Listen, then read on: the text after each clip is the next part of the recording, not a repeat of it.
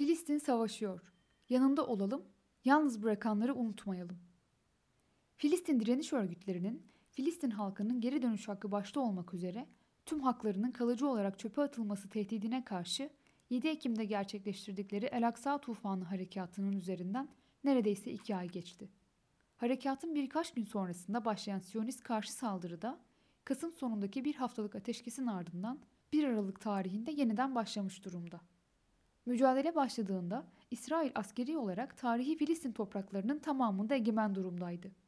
Bunun iki istisnası Batı Şeria'da filizlenen yeni direniş gruplarını İsrail'in de işbirlikçi Filistin özel yönetiminin de kontrol edememesi ve Gazze'deki yoğun ablukanın varlığına rağmen İsrail'in Gazze içindeki grupların askeri yeteneklerine dair tam bir bilgiye sahip olmaması, buraya mühimmat sevkini tam olarak durduramamasıydı. Herkes ilk olgunun kısa vadede bir takım gelişmeler doğuracağını düşünürken, hamle Gazze'deki grupların en büyüğü olan Hamas'tan geldi.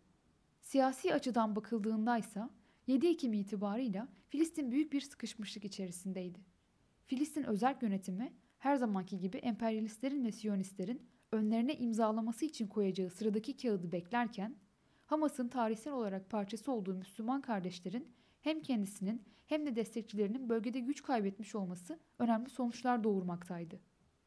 Türkiye ve Katar ikilisinden Türkiye'nin son dönemde emperyalistlerle ilişkilerini iyileştirmeye yönelik girişimleri, Katar'ın başından itibaren sahip olduğu pozisyon ile bir arada düşünüldüğünde, bu iki ülkenin Filistin direnişini yatıştırıcı bir hatta iyice yerleştiği görülmekteydi.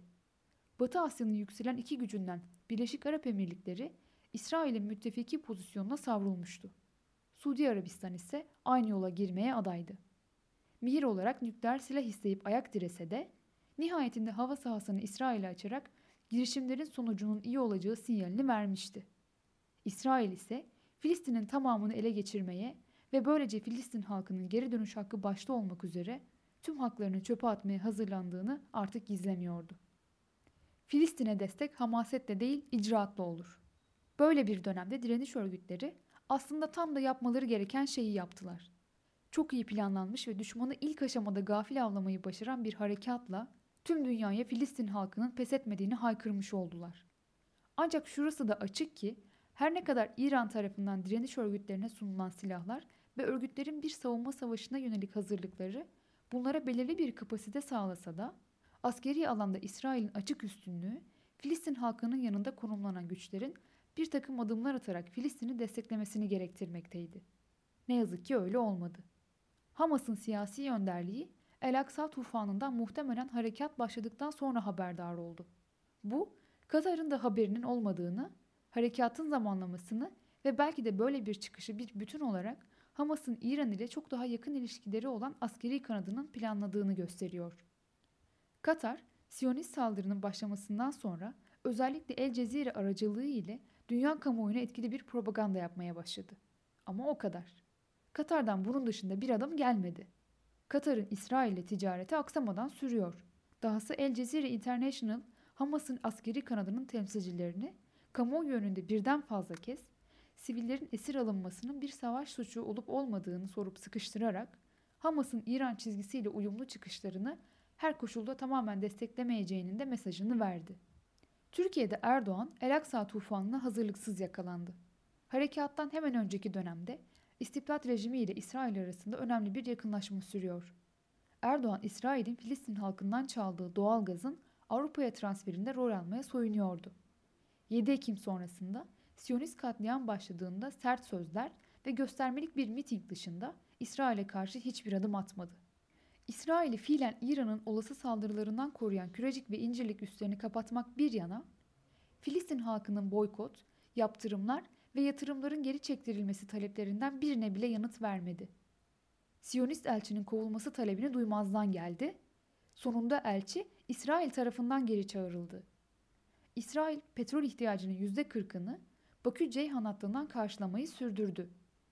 Türkiye'li şirketler de İsrail ile ticaretlerini sürdürdüler. Hatta bir süre sonra ortaya çıktı ki İsrail ile ticaret yapanlar arasında oğlu Burak Erdoğan ve Binali Yıldırım'ın oğlu Erkam Yıldırım da var.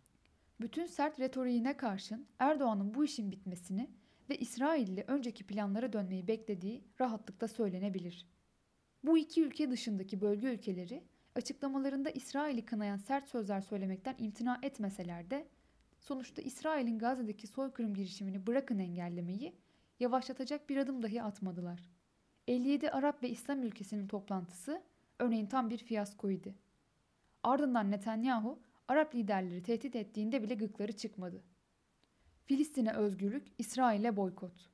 İsrail'in açık düşmanı İran, Suriye ve Lübnan Hizbullah'ı açısından da denklemin çok kolay olmadığı anlaşılıyor. İran, ABD'nin sıcak savaş tehdidi karşısında şimdilik sadece Hizbullah vasıtası ile sıcak çatışmalara dahil olabilmiş vaziyette. Onda da Lübnan'ın çok sorunlu bir siyasi konjonktürde olmasının etkileri görünüyor. Hizbullah bu nedenle ve elbette askeri başka nedenlerle de olsa gerek sınır aşacak bir biçimde bir askeri girişimde bulunmayıp İsrail'in askeri hedeflerine saldırılar düzenlemekle yetindi. İsrail de buna yeni bir cephe açarak karşılık vermek yerine benzer saldırılarla yanıt vermekle yetindi. Bu kanadın Gazze'nin topyekün imhası gibi bir senaryoda ne tavır alacağını kesin bir şekilde kestirmek ise şimdilik zor görünüyor. Sonuçta Filistin halkı yalnız bırakılmış bir halde elinden gelen her yolla kendisini emperyalizm tarafından silahlandırılmış sömürgeci düşmanına karşı savunuyor. Filistin direniş örgütleri bugün gerçek bir tarih yazıyor. Gazze halkı da Filistin direniş örgütlerini sahipleniyor ve Gazze'yi tamamen terk etmeye yeltenmiyor. Ancak Filistin halkının ve direniş örgütlerinin gücünün sınırları var. İsrail ise yeniden başlayan saldırılarının ve son açıklamalarının gösterdiği üzere saldırılarında sadece Gazze'nin kuzeyini ele geçirip burada bir tampon bölge oluşturmaktan daha ötesini hedefliyor. Muhtemelen çatışmalardaki kayıplarının ve uluslararası alanda ortaya çıkacak tepkilerin seyrine göre Gazze'de ne yapacağına karar verecek. Emperyalist devletler tüm insan hakları edebiyatını çöpe atıp İsrail'e bu katliam için açık çek vermiş durumdalar.